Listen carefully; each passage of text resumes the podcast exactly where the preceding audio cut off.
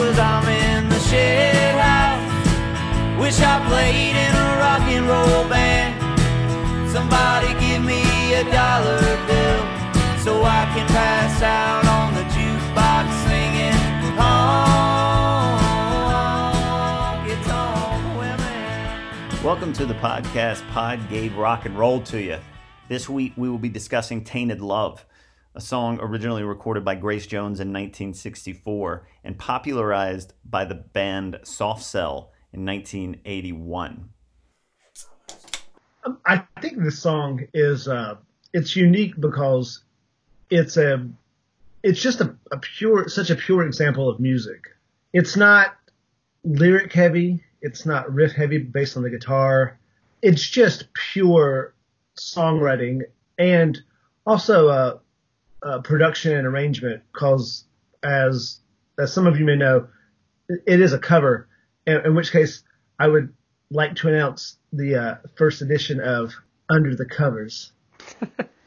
that being said, I, I think it's a, but it's just a combination of songwriting in its purest sense, in the sense that it's malleable with different voices. It's not there again. It's not dependent on amazing guitar playing. It's not depending on an amazing vocalist. It's not depending on amazing lyrics. It's just a really a, a complete package of a song.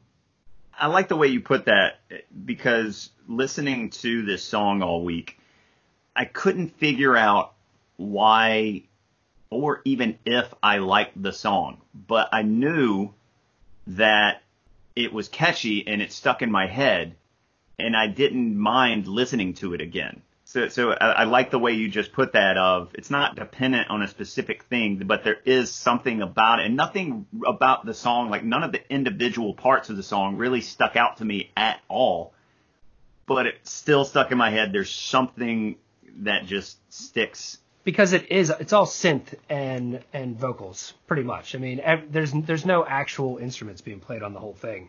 It's all synth bass, synth keys. Um, you know, they're instruments, but they're not traditional.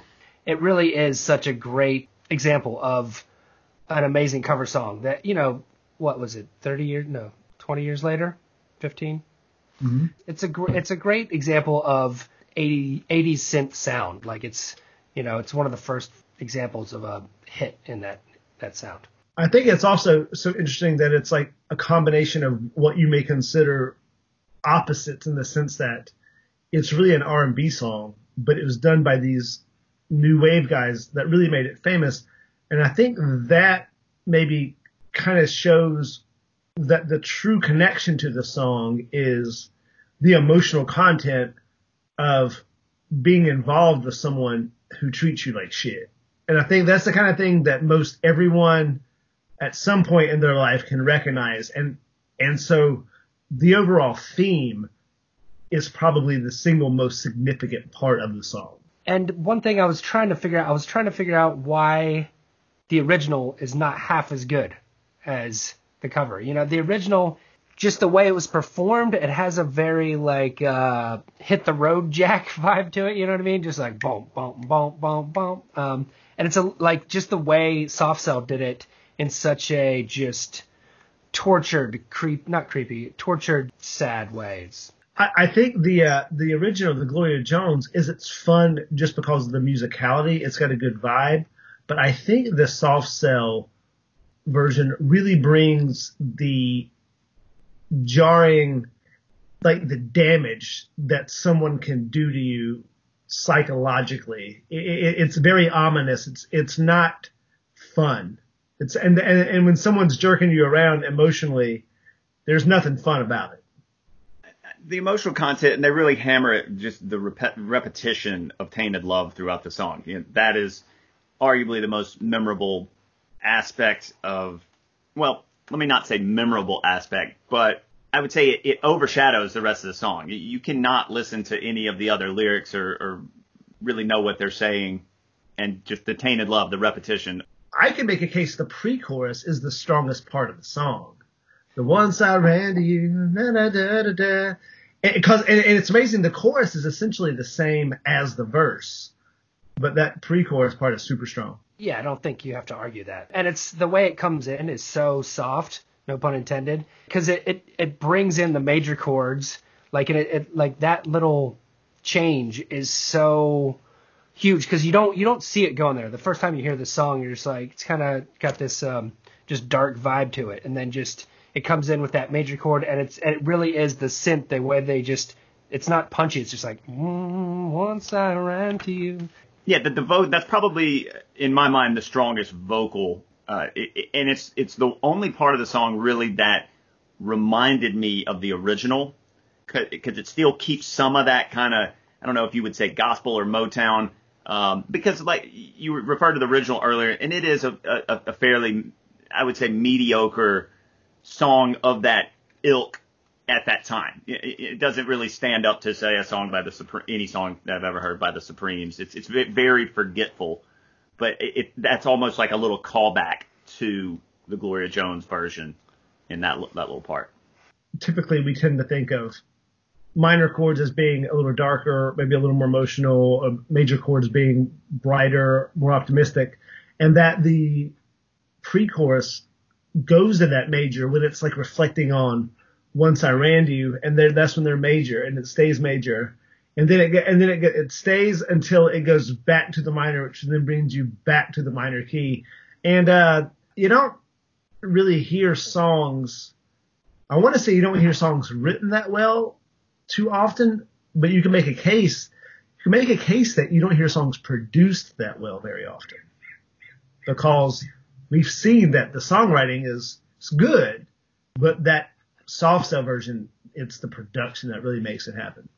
Yeah, and Josh, you just brought up the Supremes, and I really think the best iteration of this song is that that long cut where they do go into "Where Did Our Love Go?" Supremes. It just seems to really round out the whole feeling. Did you hear that? Yes, that that's how they originally released it. And it's song. I mean it's just amazing. It's so it's two Motown covers, and it's it's just such a great example of taking music and putting it in a whole different genre and really i mean it just it sounds uh, completely different from any of that stuff but i really love that version i think that that's really the pinnacle of this song well and also talking about taking you know two different genres or taking one genre and kind of mixing it into another i would say lyrically just as impressive the emotional torture it's it's very relatable for anyone any race any gender any anybody can relate to Tainted Love and, and the contradictions throughout the song. Like once I ran to you, now now I I, I run from you, or I, I cannot stand the way you tease. I love you though you hurt me so. Now I'm to pack my things and go. It, it's just all this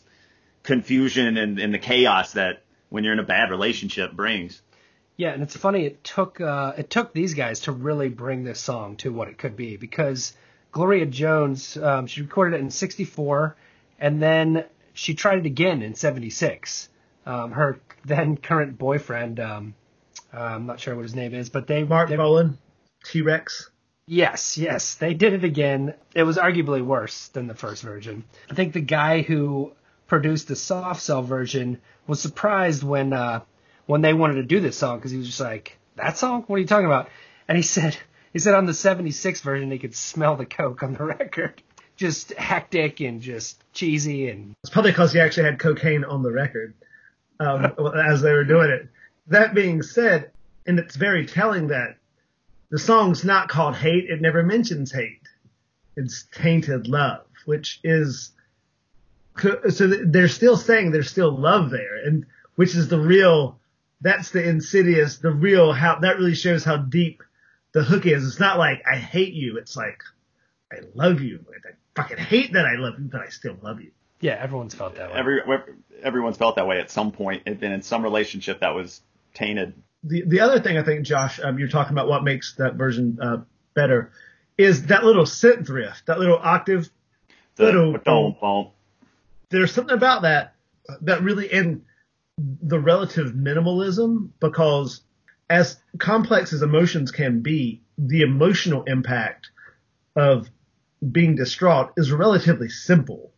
And I think the pared down, stripped down with the riff vibe they, they get really conveys that, that emotional content because it's not so, it, it's not so boppy. There's not so many instruments. it the song itself, going back to that riff, it almost dr- draws you into into a lull. There's nothing that really stands out. I would say that riff is probably the closest thing, but it's it, what were the things where they would say that in, in on TV they would put in these hidden advertisements, you know, that we're supposed to subconsciously like bring you in. It's almost like that Oh, in, oh. in this song, where that it just it brings you in at the beginning, and you're just kind of in a trance, and, you you relate to the to the the themes of it, and you're just kind of bobbing your head every every couple seconds or whenever that that hit comes in. It, it, it's almost like you're a robot now. Is it not subliminal? I think maybe the word. Subliminal messaging, yes. But the thing about this, you have that that synth riff, but then the bass line it goes up like a minor third, and then it goes to the full, and then, but it's simultaneously interesting, and you want to hear it, but it's also kind of tension building, and it's very hard to make something evocative or or or, or something that you want to hear repeatedly that is also belies tension. That's a very tricky thing to pull off, and I think maybe that's kind of part of the secret sauce of this song. I get behind that. I, I think it's cool that the whole song, this iteration, it just seemed like a big accident, really. Like they really didn't think this was going to be a huge hit. I know they they just wanted a song, a soul song that they could cover at the end of their shows. They played around with possibly doing a Frankie Valli tune. They landed on this. I know the the record company wanted them to add instruments, and they're like, ah, whatever. Um, you know, it sounds good like this. And apparently the um, the vocal track on the song was the first take that they just did to like try to see how it sounded and work things out. And they're like, well, you nailed it.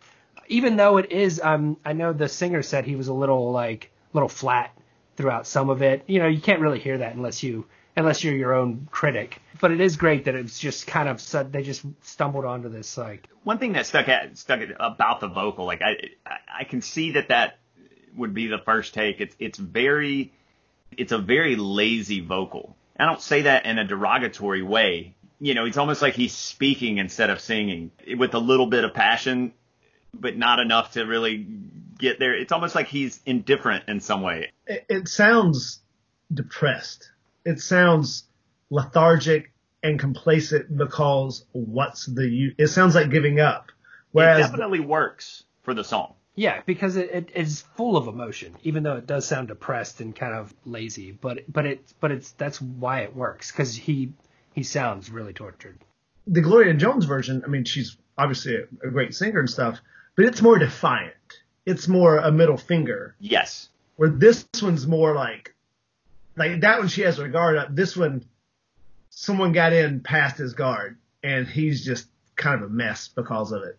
The one thing I found kind of funny and my mind kept wandering to listening to both of these. So the Gloria Jones version, I mean, both of these songs in, in, in both of those iterations, and I guess you could say the 76 one as well, it belongs in the disco age, you know, but the Gloria Jones version, you can't take that out of the early 60s. You can only picture her in like a little dress with like that specific hairstyle. I'm not going to try to come up with a name for that, but the specific hairstyle, like a, a, a val- in the Valley of the Dolls movie, like where they're just kind of dancing little dance set pieces, and, and you're defiant like women's, you know, uh, live is, is is bubbling up, and you're just like, hey, I'm getting out of here.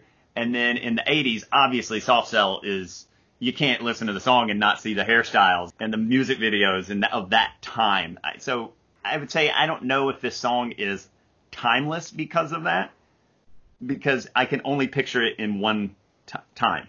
Can't take it out of the 80s. No, But to this day, you might hear that song at 1:30 a.m. in a bar, and everyone would dig it. I mean, I've played it solo, you know, acoustic, and I had a dude come up and be like, "You play Tainted? Like no one plays Tainted Love," and he was very excited about it. So while it is very kind of period specific, you could argue that with the kind of cyclical nature of music, it's kind of popular again. But at the same time, I mean, I'm the least new wavy kind of dude, you know, you're to find, but I've never minded hearing the song. I've always been like, this is this is cool song. and I think it is just because of the emotion in it. I think it speaks to just how important a key change can be because the original was in C, this one's in G, just lower. I think just lowering it down, slowing it down, and just really kind of dragging it out and making it a lot more not defiant, just sad and For people who don't know, what do you mean when you say a key change? well, not a key. Ch- we're just changing the key of the song from C to G. It just it, it's just lower.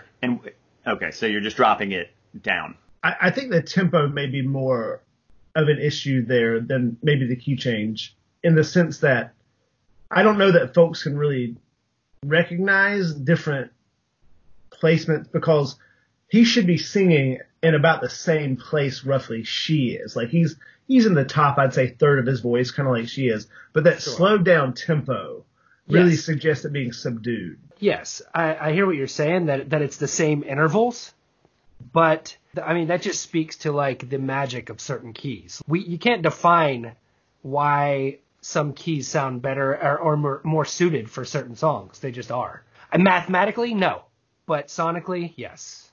I think certain keys are more are suited to the singer. I don't know that. I disagree. Oh, I can't tell what key a song's am I listening to it.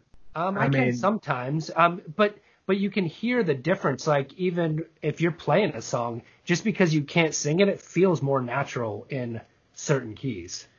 And some songs, like if you played any song in just a completely different key that's in A and you play it in C sharp, it's gonna sound different. I agree. I agree with that in some sense. Of there, there are certain songs that I've worked on to cover, and I, it wasn't in my range. And when I changed it to my range, I, be- I decided not to cover the song because I'm like, this doesn't feel right, doesn't sound right. I, I still think that's a relative thing. I don't think like and that's just me. Like obviously, you know, we can agree disagree, but I think if we if we do feel like it feels weird, it's because we're just accustomed to hearing it one way. But if you can't tell what key a song's in, I don't know that you can tell one key is better than another. They're not better, but they're sonically vibrate differently and give you different emotions. Yeah, I don't, I don't, I don't, I don't think You don't so. think they do? You don't think there's different vibrations? Well, there there are. they're different frequencies. yeah, but you but you can't tell what the frequency is, so therefore you can't say this one's better or this one's more this or then it's just like so the more frequency, the more notes. The, I, mean, think the some more- people can tell you what key it's in. yeah. Well, yeah, yeah, yeah. Per, people with perfect pitch, but like you can't tell me what key the song's in without a guitar. You know, just like I I could get close by I know some tricks, but like Just because you can't tell, just because you can't point it out, doesn't mean you don't feel it. I think if you like it, then you attribute good qualities to that key, and if you don't like it, and I think that's more tempo and arrangement. I think it, it all lies in, in, in, in the listener, the singer, the performer, um, however you want to interpret it. Uh, You're saying it just Howard- all lies with everyone involved. yes, That's a very good point there, Josh. and every But are you saying like, because there's like, there's not many songs in like D sharp. Um, E flat. All the Hendrix songs are in E flat. yeah, he tuned his guitar down to that, yes, but he still played it in E, What- like those those shapes. But yes, the, there's just there's a reason that a lot of songs are in G, A. Because they're easy to play on the guitar. You think that's it? Yeah. So, question about we're talking about the key of G, and I, I know this song when I was playing around with it, it, it, it's G, and then it goes to the E minor, which in that scenario, what what is that? The the Actually, uh, this this song's in G minor. It's it's a, this song's in a minor key. I would. It sounded like it was in a minor key, but I, it says it's in the key of G. So, what is Oh, the yeah. difference? How does that? There is no. It's in G minor though. On on on on Wikipedia it says G. It's in G minor though. So, if it's in G, it can be in G or G minor. No, it's G minor is not the same key as G major. So this is just a Wikipedia fuck up. It's in G minor. The first chord is G minor. But it, you can get by playing it with a G, right? No, no, no, no. No, it's it's based more on the like the the root notes, and it's got minor. It, there, there's no guitar, so there's no guitar. But if there's you, no. but the first, but like when, when it goes the once I ran to you, now that's G major. That's the that's the okay. If you play, if a song is in G minor and then you move to G major, that's what's called moving to the parallel major. Parallel major means it's the same root note, but it's the major version of it.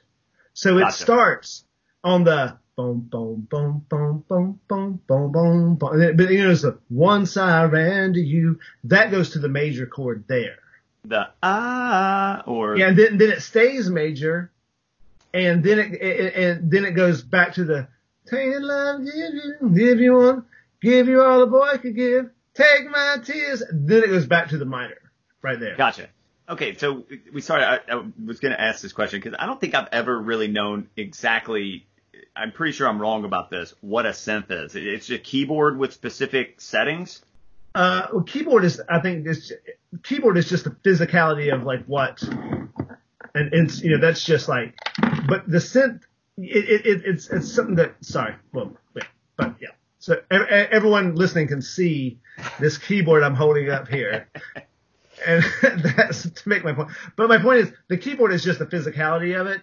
The way a synthesizer is Synthesized sound. yeah, exactly. It's not an acoustic. Nothing's vibrating to make a sound wave. It's oscillations instead of vibrations. I read this biography of uh, Michael Michael Bloomfield, and I, he was one of the first people. I guess he knew the Moog synthesizer, the guy who created that. He knew that guy in the mid '60s, and he was starting to use it when he was doing soundtrack work. The synthesizer's been around for only. I mean, it's a fairly young method of making sound. I mean, it's 50 years old, I would say at this point. Relative to acoustic instruments, sure. It, but it didn't really become prevalent until the 80s, correct? Uh, the 70s to some extent. I mean, like some of these guys like Kraftwerk and Bowie got into, you know, the synth and that kind of stuff. But uh, the guy who Is this the first all synth hit song? I, I, I certainly can't say that. I don't know that. Can't say it, but it was early. You know. 1981. Yeah. It's one of them. The guy who invented the Moog was named Bob Moog. The said that I'm uh, reading here the little research that says that he invented it in '64, and you'll see like oh now some some of the stuff on uh on uh Dark Side of the Moon is synth. Oh yeah. Some yeah, actually, yeah. I mean, Pink Floyd was was, was huge in innovating That's true. just that whole sound. You know. Yeah, they're like like going into Breathe on Dark Side of the Moon, on Dark Side of the Moon. They're like all the crazy like Mm-hmm. all the craziness like because you you- if you, you've seen footage of it if you can find it online where like they're just sitting there there's like all these like things around them or there's pictures I think of Rick Wakeman from Yes and like what they would do is like in the 70s is kind of the classic studio tale of how much time they would spend because they had so much money and they were just doing so much coke. This is like, let's see what this does. Let's see what this does. Because Bowie was like, we would get the owner's manual and just throw it away. And then we just go there and start plugging things in and seeing what we got. And so, uh, but it, you could make a good case that until maybe the MPC, uh, uh, which allowed people to make mess around with beats, it, is it was it was maybe one of the last big innovations in instruments where people could just totally experiment without having a, a history of it. They could just go into it with a blank slate. I don't usually, like songs I hear with synthesized sounds or using the synthesizer. I, even this song, particularly like in the beginning, you got you have all these like random beat beats noises that kind of go throughout. Especially there's two in the opening riff, and I'm not sure how much they contribute to the song because I haven't heard the song without them, but. I, I find them completely unnecessary when I'm listening to it. I, I think they're pretty important. I think they kind of allude to a heartbeat a little bit. I think you probably like more synth than you think. I think you just uh, you attribute it to maybe you don't like as much new wave, but there's plenty of music. I mean, My Morning Jacket, all kind of they they use plenty of that stuff. Yeah, that's a that's a fair point. It may it may just be kind of this time period in the songs in that time period because as Jonathan said, like the new wave sound is not something. There's not a lot of new wave songs that I prefer to hear. This one I don't mind. I, I wouldn't like Flock of Seagulls would be in the in the in the new wave. I don't ever need to hear a Flock of Seagulls song again. You don't, you don't, if you never heard I Ran So Far Away, you would miss it. I would not miss it. I, I, I will run so far away from. I feel like there's must be a fair amount of synth in the cars. But there's also a lot of nice, tasty rock and roll guitars. Yeah, well, you are you saying you all synth songs? Yes. It's it's rare to find an all synth song that's great. Yes, I'm not saying synth is an instrument I but- dislike. I'm Yeah, saying no, just synth is very important as far as just a lot of stuff we listen to. There is it's in there somewhere. All like nothing but synth is is tough sometimes. I, I think like anything else, it's you know, it's just like how it's used. If it's tastefully used, like you know, it's a. The thing I like about it is it sounds so inherently different than a stringed instrument. Like I said, I'm, I'm a guitar player, and I love drums, and I love now. I don't I don't love program beats as much, but I, I do just enjoy the difference. It's almost like you're used to eating what your mom cooks, what your mom cooks, what your mom cooks, and then like you know you try some sushi one day, you're like, what the hell is this? It's like I don't need to eat sushi every day, but it's nice to have something that is just categorically different sometimes. I think it, it's funny about this song to me. Like I, I, I was thinking about it all week. It, there was just something that bothered me about the song. I don't love the song. I don't hate the song. I'm very indifferent to the song, and it's not necessarily a bad thing or a good thing. I just I usually have pretty strong feelings about a song.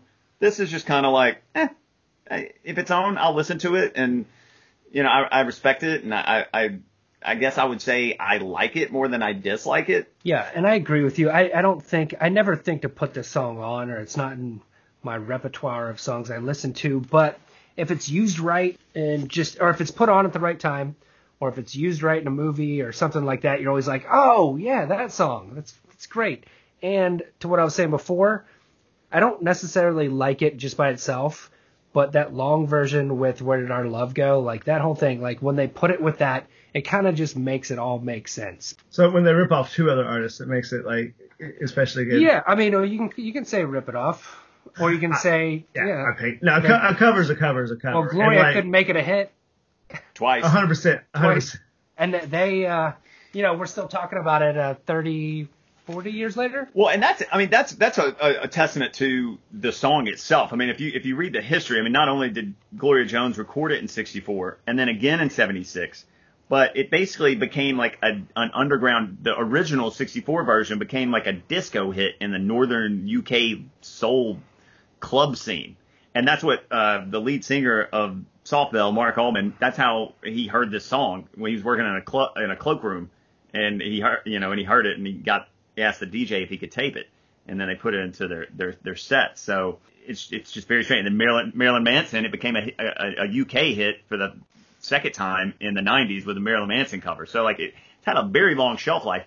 Everyone knows it, and you're like like even in you hear it in a movie, you're like oh, Tainted Love, or, or you play it at a at a gig late at night, and people are like dude Tainted Love.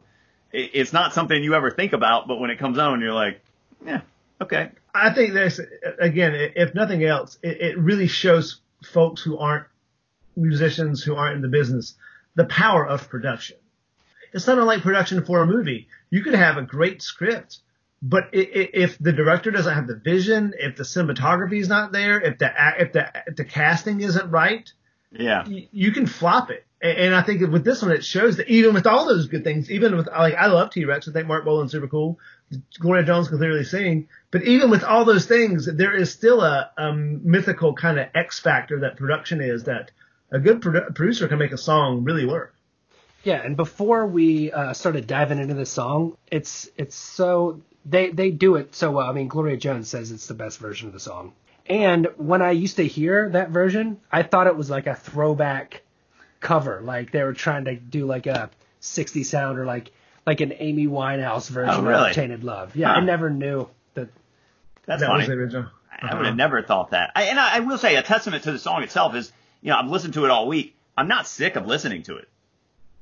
So, I mean, that, that could negate everything I've said. I, I, the song, I, I'll say the song is just confusing. It's, it's, it's confusing to me, I think. Confusing. like talk about confusing. Well, confusing in terms of, like I, like I just said, I don't hate it. I don't love it, but I'm not, I've, listened to it probably 15 times this week. I'm not tired of it. So, it. Oh, I I tell you another great version, uh, another great cover since we are under the covers. There's a Taj Mahal version of Honky Tonk Women where he's just by himself, like playing acoustic guitar and harmonica. And it, and I knew intellectually to my bones that it was a Stone song, but it was so good that I was like, wait a minute, did they, is this, is this a cover? Because it was yeah. just so earthy and so good that and so there again, uh, you know, uh, for, for, for the non-musicians out there, the way a song is produced is massive. Um, another example of that, like there again, the film analogy, Good Will Hunting, you know, originally Robin Williams wasn't cast. It was like Harrison Ford or something like that. And it's the kind of thing where like you can't imagine it now. And, but, and, but once we see the results, we can't imagine it ever being any other way. But you know, there's a lot of work and effort and lobbying on a bunch of different parts for for art to come out the way it does. it, it takes a lot of luck. you can have a good you can you can write a great song that's never heard by anybody. I mean, this song took 17 years to to chart, so that's that's that's a long time. Yeah, and it's just perspective too. Like sometimes it just comes down to like this guy hit it on the first take because he just had such a different perspective on the whole song and theme. I did mention Marilyn Manson covered this song and it, it hit uh, number five on the UK charts. Did, did you guys listen to that? Uh, about uh, 30 seconds of it. but I did, at one point, the lead singer from Soft Cell was performing it somewhere in the UK and was like, we're about to play a Marilyn Manson song because at the time it was so good. Yeah. There's a, a funny uh, anecdote kind of like that where um, Dylan has uh, House of the Rising Sun on his first album, and he got that from know, Ramblin' Jack Elliott or one of these other guys in the village in New York because it's just an old traditional song, and he started playing it. And then the the first guy, who was Ramblin' Jack Elliott or whatever, was like, yeah. Every time I played it after that, everybody was like, why are you playing this Dylan song? And then the Animals covered it, and he ran into Dylan years later, and Dylan's like, every time I play that song now, somebody's like, why are you playing the Animal song, Bob Dylan? And so it's funny the power of a version of a song and how how much of an impact it can make there again, just based on the the production of it. I mean, it's it, it's it, that's why producers win Grammys and why they're so h- highly regarded because depending on the situation, they can make or break a song. Yeah, it's production and it's just timing. It's there, so much goes into great art, you know. Well, it, it it's a great song to show like how much how many perspectives usually go into a great piece of art artwork. You know, it, it, I wouldn't say all the time. You have your like solo, you know, geniuses who who who are very good at, at doing everything. But you know, just like like um, uh, the movie analogy, you have the director. You know, you take the written word, you put the music behind it. You need direction. Many different people can bring a specific direction to a song and, and, and make it something else. And I, I think this is a really good example of that. What would you say is your favorite part of the song, Johnny? Probably that little intro riff and then the the pre-chorus. The once I ran to you, uh, now I run from you. It really it just builds tension in such a efficient and cool way. And then when it releases back into the chorus, it really feels it's really compelling stuff. Same here, just that pre-chorus, just the the change to the major, and like I said before, how soft it is, and, and you just you don't see it coming, and it it just when that tension is released, it sounds so good. Those are the again, as I said earlier, nothing nothing to me like stood out to, to be like, oh, this one individual part is great. I think as a whole, it, this is a, this is one of those songs that's just as a whole. You can let's put it this way: it's one of the songs, those kind of songs that are pretty rare where you can put it on and pretty much no one's going to complain. Like no one's going to be like, oh man, really? If I can put this song on? Like it's just, I've never, I've never heard, and I'll complain about anything, man, trust me, but like with this one, it's like. Well, yeah, yeah, it's a great song, and then once you wrap the nostalgia into it, where everyone's like, oh, you know, I, you know, it's been around for so long, and you, you associate it with like the 80s. Yeah, and that's if you ask me before this week, like, is this a timeless song? I would say no it's a song that belongs in the 80s. That's only there for nostalgia. But after listening to it all week, I'd say, I don't know. I would say, I don't know. I wouldn't say yes, but I would, I'm, I'm thinking more about it than just an immediate no.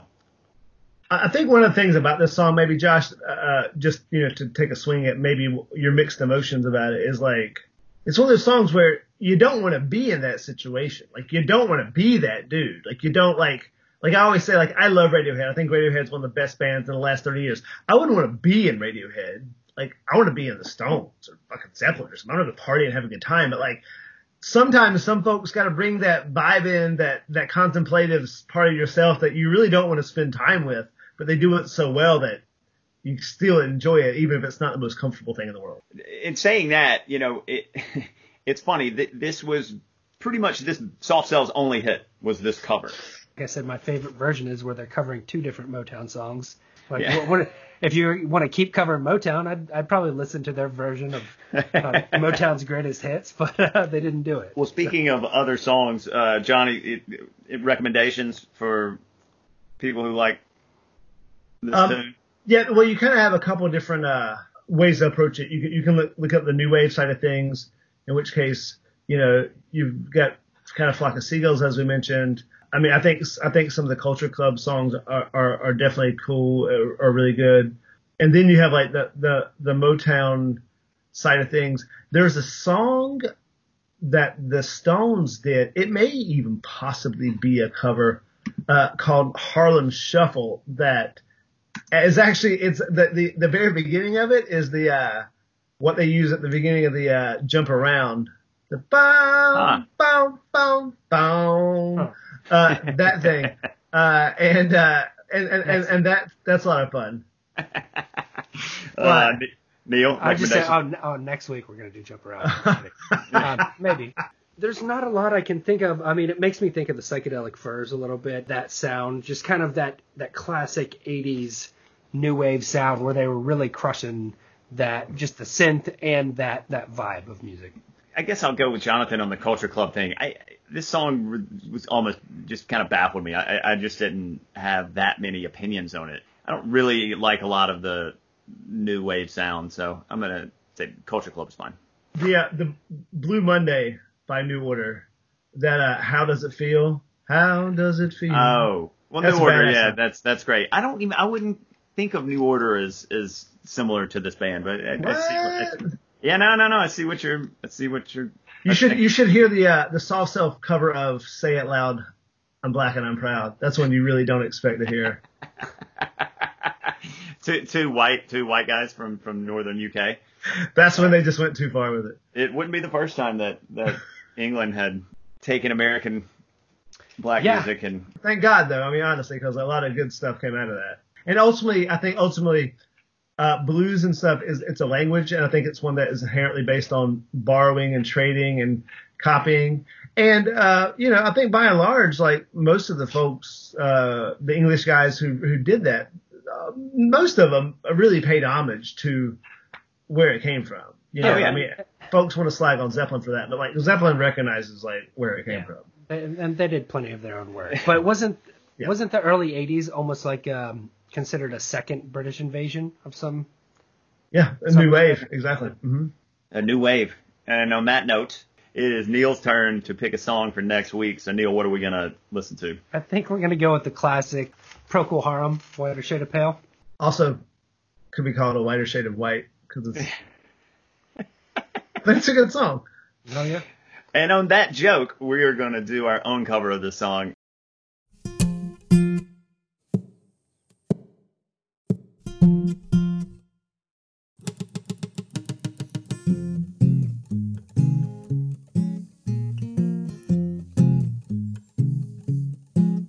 Sometimes I feel I've got to run away. I've got to get away from the pain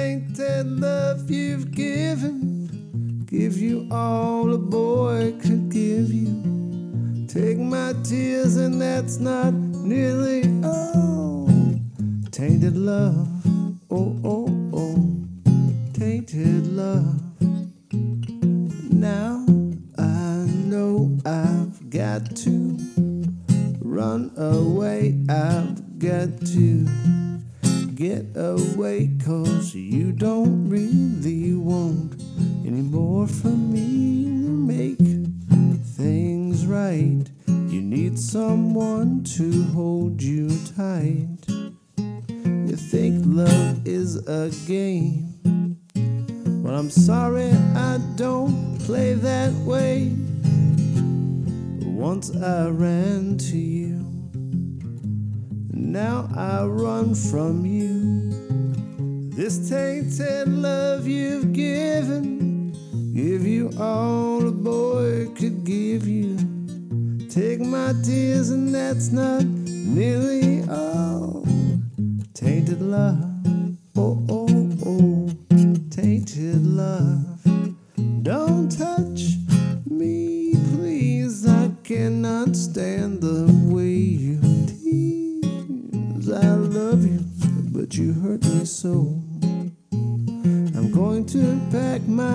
things and go.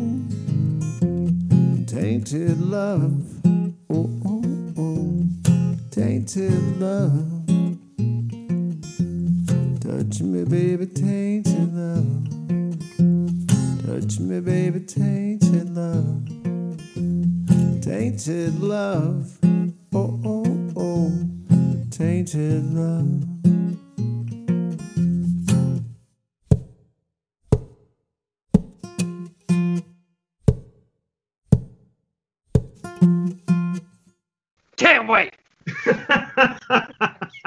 Two, three, four.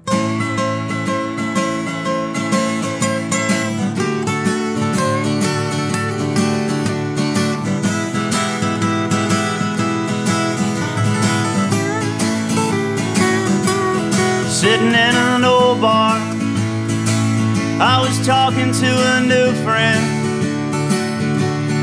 I had a bourbon, he was drinking gin. Listening to the Rolling Stone, disagreed on our favorite song.